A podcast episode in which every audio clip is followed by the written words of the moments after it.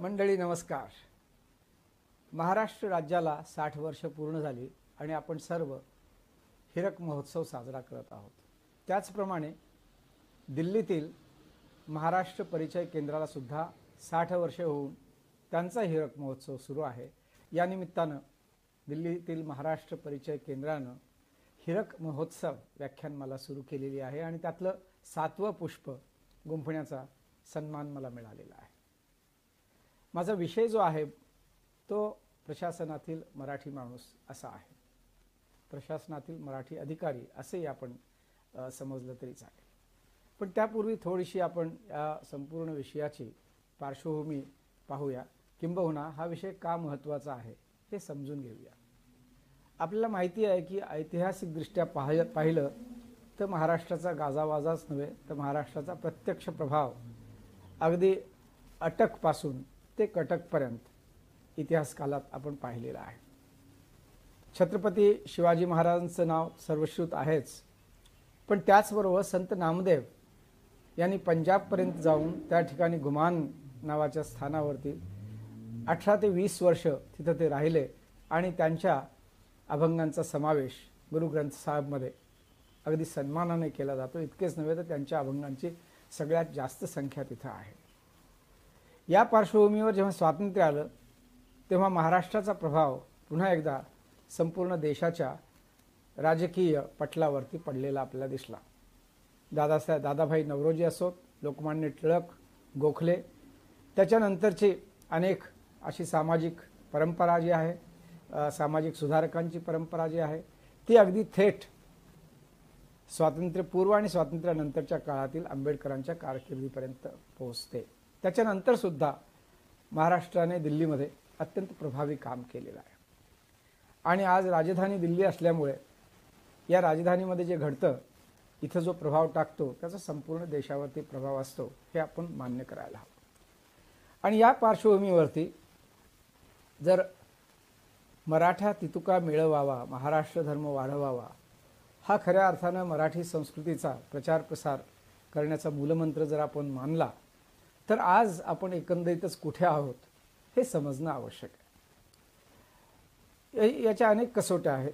पण दिल्लीमध्ये सगळ्यात महत्त्वाची कसोटी म्हणजे दिल्लीमधून मंत्रालयाच्या कॉरिडॉरमधून तुम्ही जर फिरत असाल तर तुमच्या लक्षात येईल की कुठे अरोरा असतील देशमुख मिळणार नाहीत शिंदे मिळणार नाहीत घोरपडे मिळणार नाहीत कुलकर्णी देशपांडेसुद्धा क्वचितच मिळतील. त्रेपन्न मरा त्रेपन्न मंत्रालय आपल्या दिल्लीमध्ये आहेत. मला वाटत नाही त्याच्यामध्ये अजय भूषण पांडे हे महाराष्ट्र काडाचे अधिकारी नुकतेच निवृत्त झाले. त्याच्यानंतर फक्त खांडेकर हे एकमेव मराठी सचिव असावेत. दुसरे असतील तर त्याची मला कल्पना नाही. याचा अर्थ असा की दहा टक्के देशाच्या लोकसंख्येच्या दहा टक्के लोकसंख्या जर महाराष्ट्राची असेल तर निदान महाराष्ट्राचं देशाच्या प्रशासनामध्ये दहा टक्के तरी प्रतिनिधित्व असायला पाहिजे की नाही? प्रत्यक्षात मात्र असं आपल्याला दिसत नाही. किंबहुना मी हेही पाहिलं की दिल्लीतील जे आपलं मराठी महाराष्ट्र सदन आहे तिथे येणारे जे आयुक्त असतात ते सुद्धा क्वचितच मराठी असतात. अलीकडच्या काळामध्ये मराठी आयुक्त असलेला मी पाहिलेला नाही आहे पण या सगळ्या गोष्टी अतिशय महत्त्वाच्या आहेत. त्याचा अर्थ असा नाही आहे की दिल्लीमध्ये महाराष्ट्राचा प्रभाव अजिबातच नाही. कारण शेवटी लोकशाहीमध्ये संख्येला महत्त्व असतं.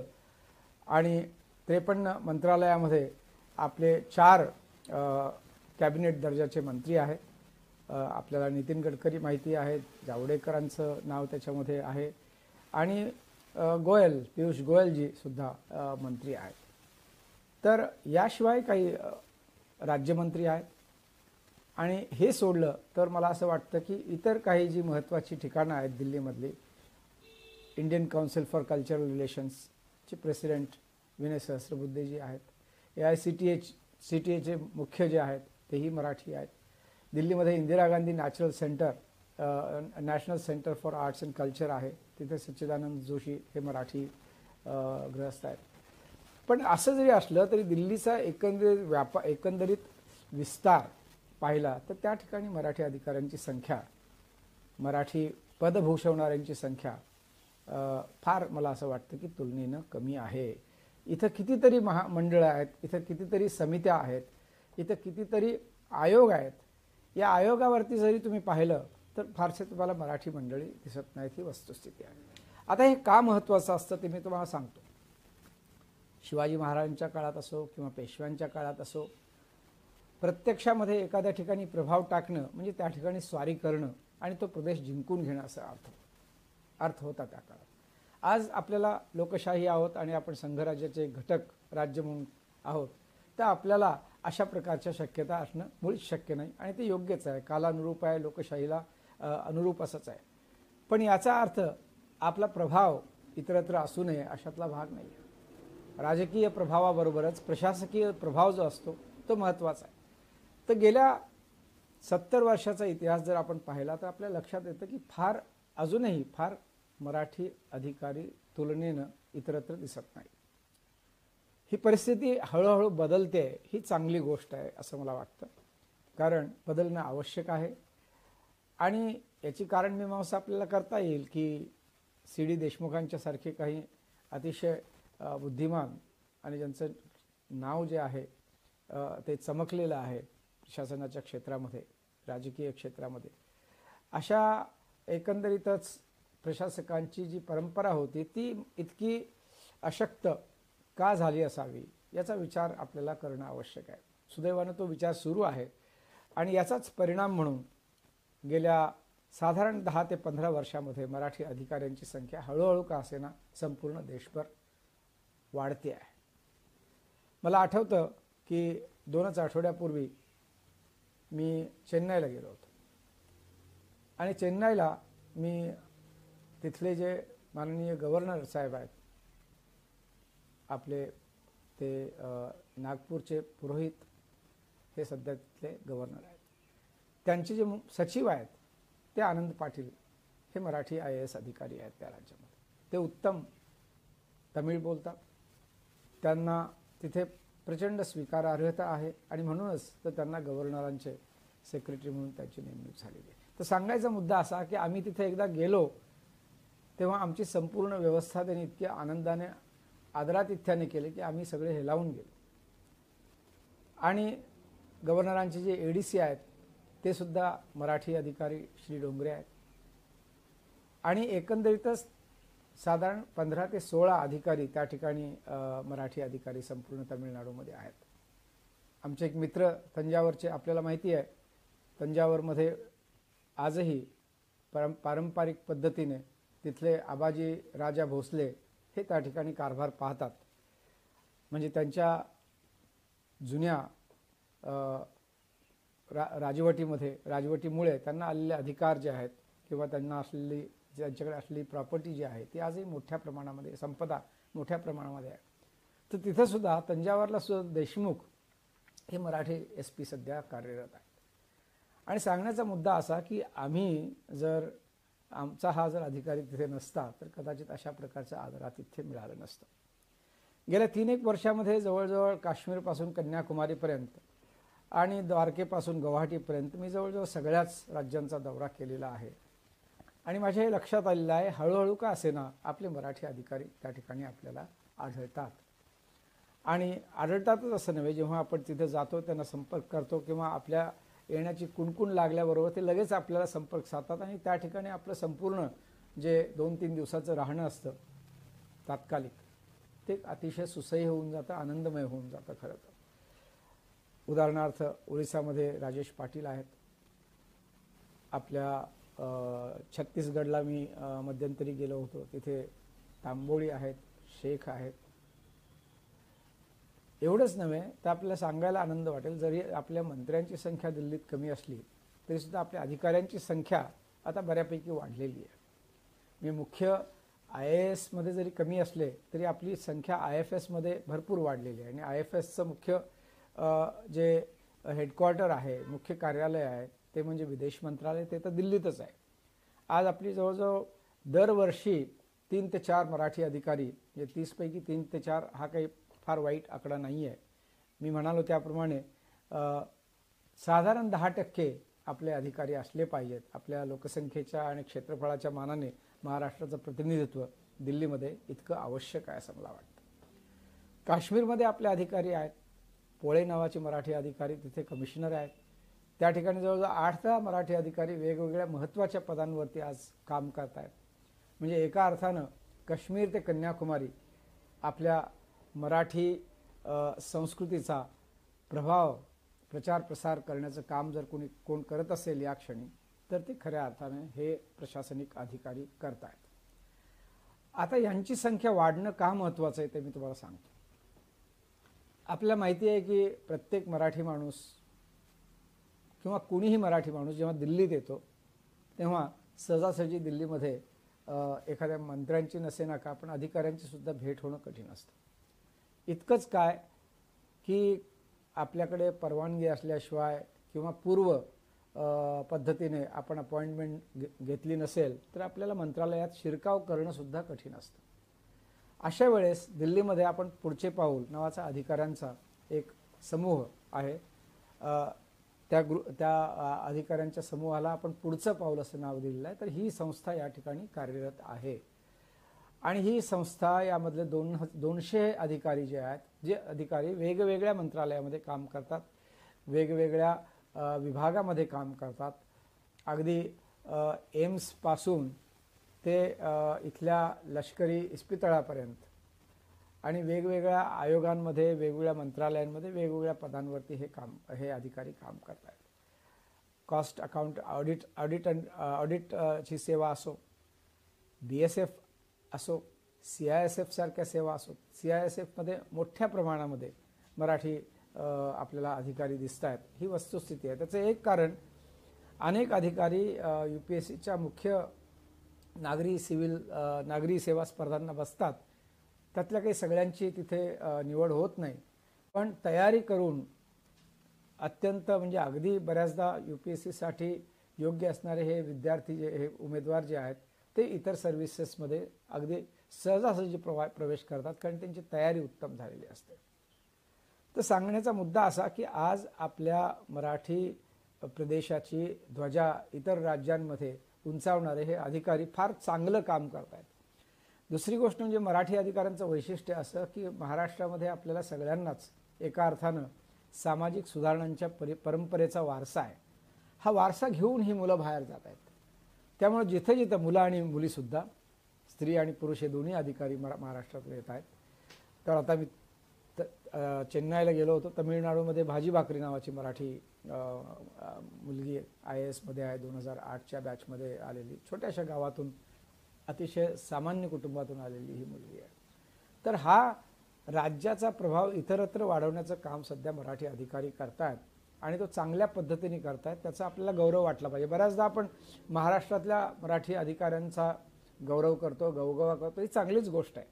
पण त्याचबरोबर इतर राज्यात उत्तम प्रकारे काम करणारे मराठी अधिकारी जे आहेत त्यांचाही आपण गौरव केला पाहिजे. उदाहरणार्थ सध्या आपल्या डी ओ पी टीचे जे सचिव आहेत खांडेकर हे मराठी आहेत पण मरा महाराष्ट्रामध्ये त्यांची कुणालाच फारशी कल्पना नाही आहे. किंवा दिल्लीच्या स सर्कलमध्ये सुद्धा ते फारसे कुणाच्या परिचयाचे नाही आहेत.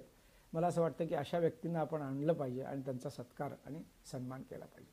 हे काय महत् का महत्त्वाचं आहे हेही तुम्हाला सांगतो.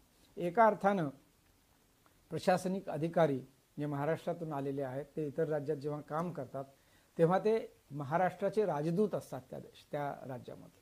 आणि महाराष्ट्रासाठी खूप काही करू शकतात. दिल्लीमध्ये खरं तर आपला जो आपले जे आयुक्त असतात महाराष्ट्राचे महाराष्ट्र सदनामध्ये बसणारे त्याचं व्यवस्थापन करणारे हे एका अर्थाने महाराष्ट्राचे दिल्लीतले राजदूत आहेत. त्यांनी महाराष्ट्राच्या एकंदरीत प्रगतीसाठी काय काय करता येईल आणि महाराष्ट्राचे कोणकोणते प्रकल्प या ठिकाणी आहेत त्याचा पाठपुरावाच केला पाहिजे अशातला भाग नाही. त्यांनी नवनवीन प्रकल्प जे आहेत ते दिल्लीतून उचलून महाराष्ट्राकडे पाठवले पाहिजेत. पण हे काम वेगवेगळ्या मंत्रालयात असणारे मराठी अधिकारी सुद्धा चांगल्या प्रकारे उत्तम प्रकारे करू शकतात. आपण उदाहरणार्थ खासदारांच्यासाठी खासदार मित्र या नावाने एक कार्यक्रम सुरू केलेला आहे. त्याच्यामध्ये महाराष्ट्रातून आलेले खासदार जे आहेत ते दिल्लीतील एखादा अधिकारी निवडून त्याला तो अधिकारी खासदार मित्र म्हणून काम करू शकतो. याशिवाय माझी अशी इच्छा आहे की जे जे अधिकारी आपले बाहेर आहेत त्या त्या अधिकाऱ्यांनी आपापलं गाव आपापली कॉलनी किंवा आपापली वसाहत जी आहे ती दत्तक घ्यावी. आणि त्या ठिकाणी सर्वांगीण विकासाचं काम करावं. मला असं वाटतं हे अतिशय महत्त्वाचं आहे आणि मी स्वतः दोन गावं घेतलेली आहेत. महाराष्ट्र जिल महाराष्ट्र राज्यातील कोल्हापूर जिल्ह्यातली हा एक हातकणंगले तालुक्यातला आणि एक शिरोळ तालुक्यातला. अशी दोन गावं मी दत्तक घेतलेली आहेत आणि त्या ठिकाणी माझं काम सुरू आहे. याच्या पाठीमागचा उद्देश हाच आहे की जे जो मला अनुभव मिळाला जो मला फायदा झाला महाराष्ट्रात जन्मल्याचा महाराष्ट्राच्या संस्काराचा महाराष्ट्रातील शिक्षणाचा त्याचा फायदा परत माझ्या महाराष्ट्राला झाला पाहिजे. तर ही भावना मला असं वाटतं की जिथं जिथं अधिकारी असतील त्यांनी ती जोपासणं आवश्यक आहे. आणि त्यांना काही क्षेत्रामध्ये फार उत्तम काम करता येईल. आता ही कोणती क्षेत्र आहेत? उदाहरणार्थ पर्यटन. आपल्याला माहिती आहे की राजस्थान सारखं जे राज्य आहे त्या राज्याने पर्यटनामध्ये अतिशय सुंदर कामगिरी केलेली आहे. अन्यही काही राज्य आहेत. मला गुजरातमधलं पर्यटनसुद्धा अतिशय आवडलं. तर मला असं वाटतं की आपलं महाराष्ट्राचं पर्यटन वाढवायचं असेल तर ह्या अधिकाऱ्यांनी त्याच्यामध्ये सक्रिय भूमिका घेणं आवश्यक आहे. आणि महाराष्ट्राला या प्रा त्यांच्या त्यांच्या राज्याशी जिथं ते काम करतात त्या राज्याशी कनेक्ट करणं आणि त्या राज्यांना महाराष्ट्राशी कनेक्ट करणं हे फार महत्त्वाचं आहे. तर हा पर्यटनाचा भाग झाला. तसंच औद्योगिक आणि आर्थिक क्षेत्रामध्ये महाराष्ट्र हे देशात पहिल्या नंबरचं राज्य आहे. महाराष्ट्राच्या अनुभवाचा जो फायदा आहे या अधिकाऱ्यांच्या मार्फत आपण त्या त्या राज्यांना देऊ शकतो. त्याच्यातून महाराष्ट्रालाही रोजगार मिळेल. महाराष्ट्रातल्या अनेक युवकांना रोजगार मिळेल. त्याचप्रमाणे या राज्यात सुद्धा जर नवीन नवीन प्रकल्प आले तर त्या राज्यांना पण त्याचा फायदा होईल. हे फार महत्त्वाचं आहे असं मला वाटतं. कारण आपण जेव्हा एखादा माणूस एखाद्या विशिष्ट क्षेत्रामध्ये चांगलं काम करतो महाराष्ट्रामध्ये तेव्हा पहिल्यांदा त्याच्या डोक्यात विचार येतो की आपण हे आता निर्यात करावं. पण निर्यात करण्याच्या आधी आपला भारत देश हेच एक एक मोठा बाजार आहे मोठं मार्केट आहे इथं मोठी मागणी आहे वस्तूंना. मग तो भाजीपाला असो फळभापाला असो किंवा औद्योगिक उत्पादनं असो त्यांना प्रचंड मागणी आपल्या देशात आहे. त्यामुळं इतर राज्यात असणाऱ्या मराठी अधिकाऱ्यांनी महाराष्ट्रामध्ये गुंतवणूक वाढावी यासाठीही प्रयत्न केले पाहिजेत आणि महाराष्ट्राचं औद्योगिक क्षेत्रामधला आणि आर्थिक क्षेत्रामधला जो अनुभव आहे तोही त्या राज्यांमध्ये नेण्याचा प्रयत्न केला पाहिजे. याच्याशिवाय तिसरं मी सांगू शकेन की आज आपल्याला कल्पना आहे की महाराष्ट्र हे एक मोठं शैक्षणिक केंद्र देशामध्ये तयार झालेलं आहे. तर या शैक्षणिक केंद्रामध्ये बाहेरून विद्यार्थी यावेत आणि ही शैक्ष शैक्षणिक केंद्र अधिक सक्षम व्हावीत. त्या दृष्टीनेही आपल्याला हे अधिकारी मदत करू शकतील. कारण अगदी नागपूर असो वा कोल्हापूर असो चंद्रपूर असो वा सोलापूर असो या ठिकाणी अनेक उत्तमोत्तम शिक्षण संस्था ज्या आहेत त्या आज तयार झालेल्या आहेत. आणि अनेक शिक्षण संस्थांमध्ये विद्यार्थ्यांचा अभाव आहे. तर हे हा अभाव आपल्याला भरून काढण्यामध्ये फार मोठी मदत या अधिकाऱ्यांची होण्याची शक्यता आहे. याशिवाय जो महत्त्वाचा भाग आहे तो सांस्कृतिक प्रभावाचा भाग आहे. आपल्याला माहिती आहे की आपण जेव्हा नृत्याचा विचार करतो तेव्हा भांगडा हा सगळ्यांना माहिती आहे. पण त्या मानाने लेझिम ही फारशी कुणाला माहिती नाही आहे आपल्याला क्रिकेट हा खेळ माहिती आहे आणि महाराष्ट्रातील मुंबई हे त्याचंच महत्त्वाचं केंद्र आहे. पण असं जरी असलं तरी मल्लखांबासारखा जो खेळ आहे जो महाराष्ट्राचा स्वतःचा खेळ आहे तो बाहेर आपल्याला विकसित करता येईल. लावणी सगळ्यांना माहिती आहे कारण थोडीशी ती बॉलिवूडच्या माध्यमातून सगळीकडे पोहोचलेली आहे. पण लावणीशिवाय सुद्धा इतर अनेक लोकप्र लोककलेचे प्रकार आहेत.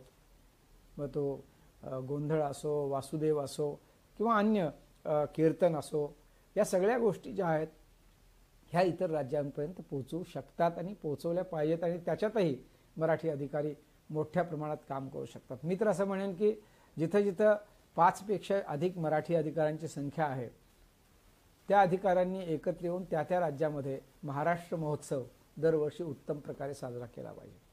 याला कदाचित गणेशोत्सवाचं मुहूर्त चांगला असेल तर त्यानिमित्तानं करावं किंवा महाराष्ट्र दिन जो एक मेला असतो त्यानिमित्तानं हा कार्यक्रम करावा आणि त्या ठिकाणी महा मराठी संस्कृतीचा परिचय करून द्यावा.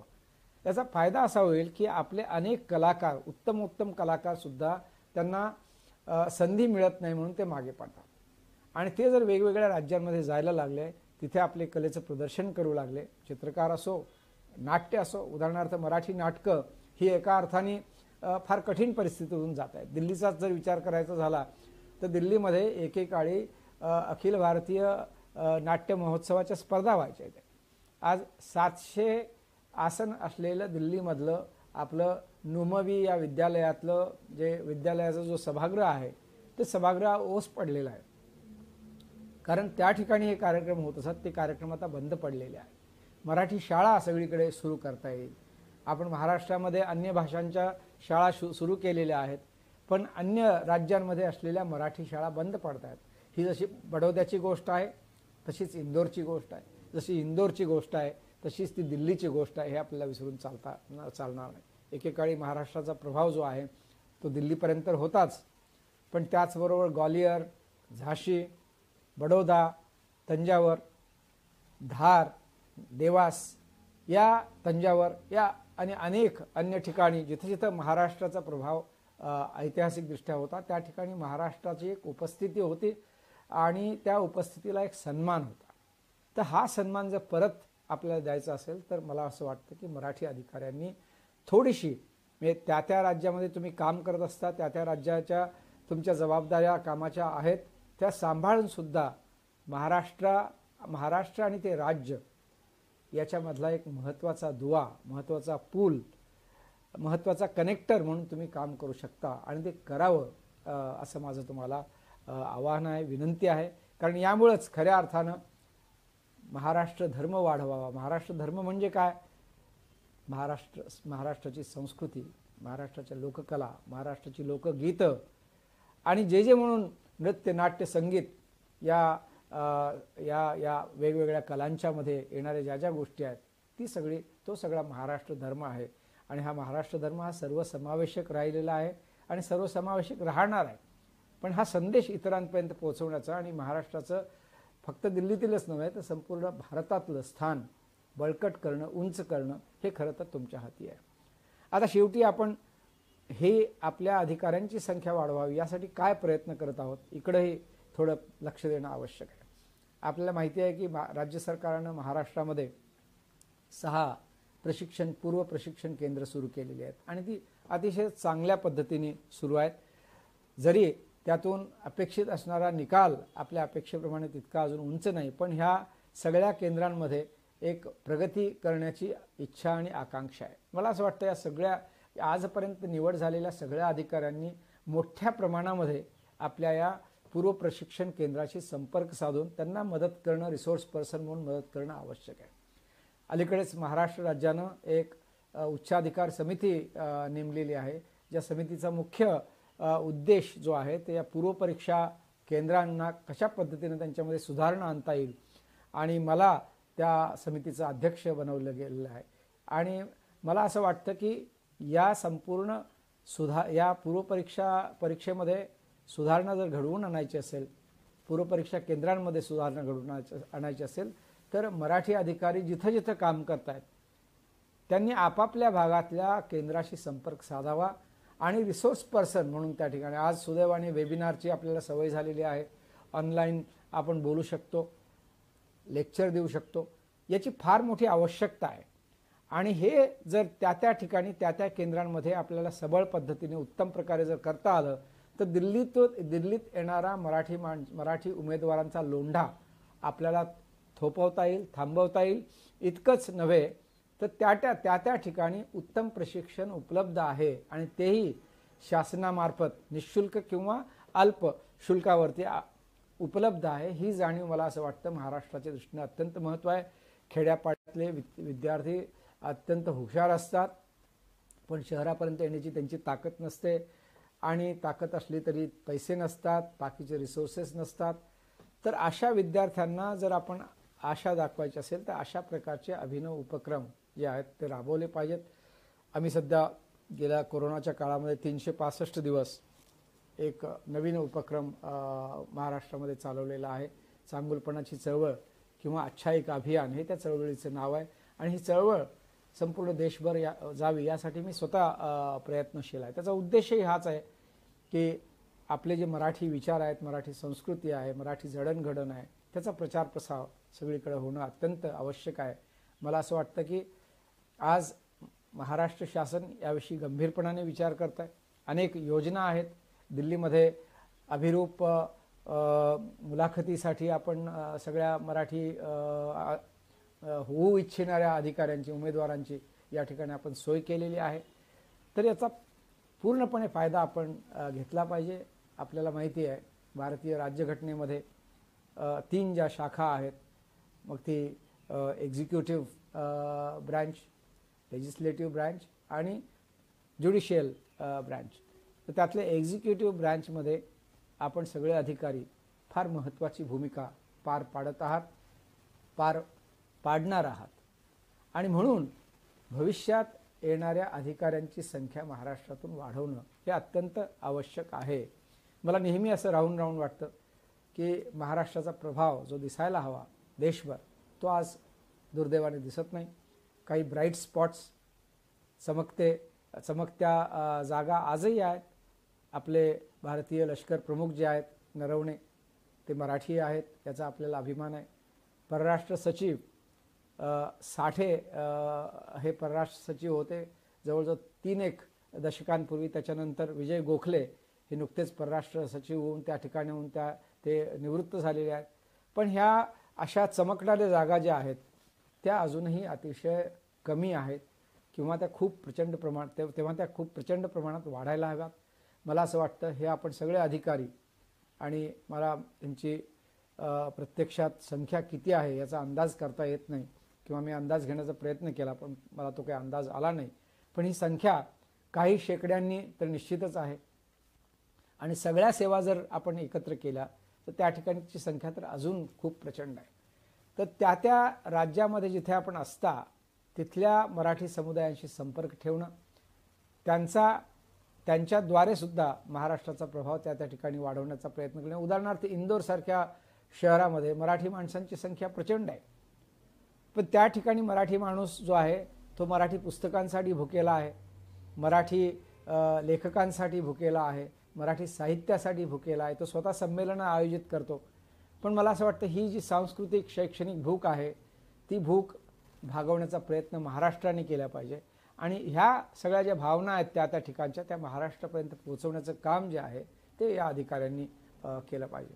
मला खात्री आहे आपण सगळे जर एकत्र आलो आणि खऱ्या अर्थानं महाराष्ट्र राज्याच्या विकासासाठी प्रयत्न करण्याचा संकल्प आज या महाराष्ट्राच्या हिरोक हिरक महोत्सवानिमित्त जर आपण केला तर आपलं राज्य फक्त सगळ्यांच्या पुढंच राहणार नाही तर खूप पुढे जाऊन खऱ्या अर्थानं सर्वांगीण उन्नतीचं केंद्र बनेल एक आदर्श राज्य बनेल आणि इतर राज्यांना निश्चितच आपलं अनुकरण करावं असं वाटेल. या संपूर्ण प्रवासामध्ये तुमची भूमिका महत्त्वाची आहे ती तुम्ही निभावाल निभावत आहात. महाराष्ट्राची ध्वजा जिथं आहात तिथं उंचावत आहात प्रतिपत चंद्रलेखेव वर्धिष्णू विश्ववंदिता. ही आपली राज्याची अस्मिता आहे ही आपली राज्याची महत्त्वाकांक्षा आहे. तर प्रतिपदेच्या चंद्राप्रमाणे महाराष्ट्र हा विश्व वर्धिष्णू झाला पाहिजे वाढला पाहिजे आणि विश्वमध्ये विश्व संपूर्ण विश्वामध्ये वंदित झाला पाहिजे. तर हे स्वप्न जे आहे त्या संपूर्ण विश्वामध्ये आपलं नाव झालं पाहिजे. आप संपूर्ण विश्वानी आपल्याला वंदन केलं पाहिजे. ही जी अपेक्षा आहे ही जर पूर्ण करायची असेल तर संपूर्ण समाजाने एकत्र आलं पाहिजे आणि त्यातही या आपल्या मराठी अधिकाऱ्यांची भूमिका फार महत्त्वाची असणार आहे. आज मी मुद्दामच महाराष्ट्रातल्या मराठी अधिकाऱ्यांचा परामर्श घेतला नाही कारण तो एक वेगळा भाग आहे. आणि महाराष्ट्राबाहेर जास्त काळ का काढल्यामुळं हा जो उपेक्षित भाग आहे महाराष्ट्राबाहेरचे मराठी अधिकारी प्रशासनिक अधिकारी. तो मी आज मुद्दाम चर्चेला घेतलेला आहे. मला खात्री आहे की यातले काही मुद्दे का असे ना तुम्हाला निश्चित आवडले असतील. आपणा सगळ्यांना भेटून मला खूप आनंद होतोय. पुन्हा एकदा महाराष्ट्रातील प्रत्येक नागरिकाला महाराष्ट्राच्या हिरक महोत्सवानिमित्त शुभेच्छा. दिल्लीतील महाराष्ट्र परिचय केंद्र अत्यंत उत्तम काम करत आहे. मराठी माणसासाठी मराठी संस्कृतीचा प्रचार प्रसार करण्यासाठी मराठी साहित्याचा प्रचार प्रसार करण्यासाठी. तर हे केंद्रसुद्धा अतिशय सबळ करणं आणि या केंद्राला एक महत्त्वपूर्ण फक्त माहिती केंद्र किंवा परिचय केंद्र न बनवता एक महाराष्ट्राचं सर्वांगीण सांस्कृतिक केंद्र बनवणं आवश्यक आहे असं मला वाटतं. या निमित्तानं या केंद्राच्या पुढच्या प्रवासालाही मी शुभेच्छा देतो. धन्यवाद आणि नमस्कार.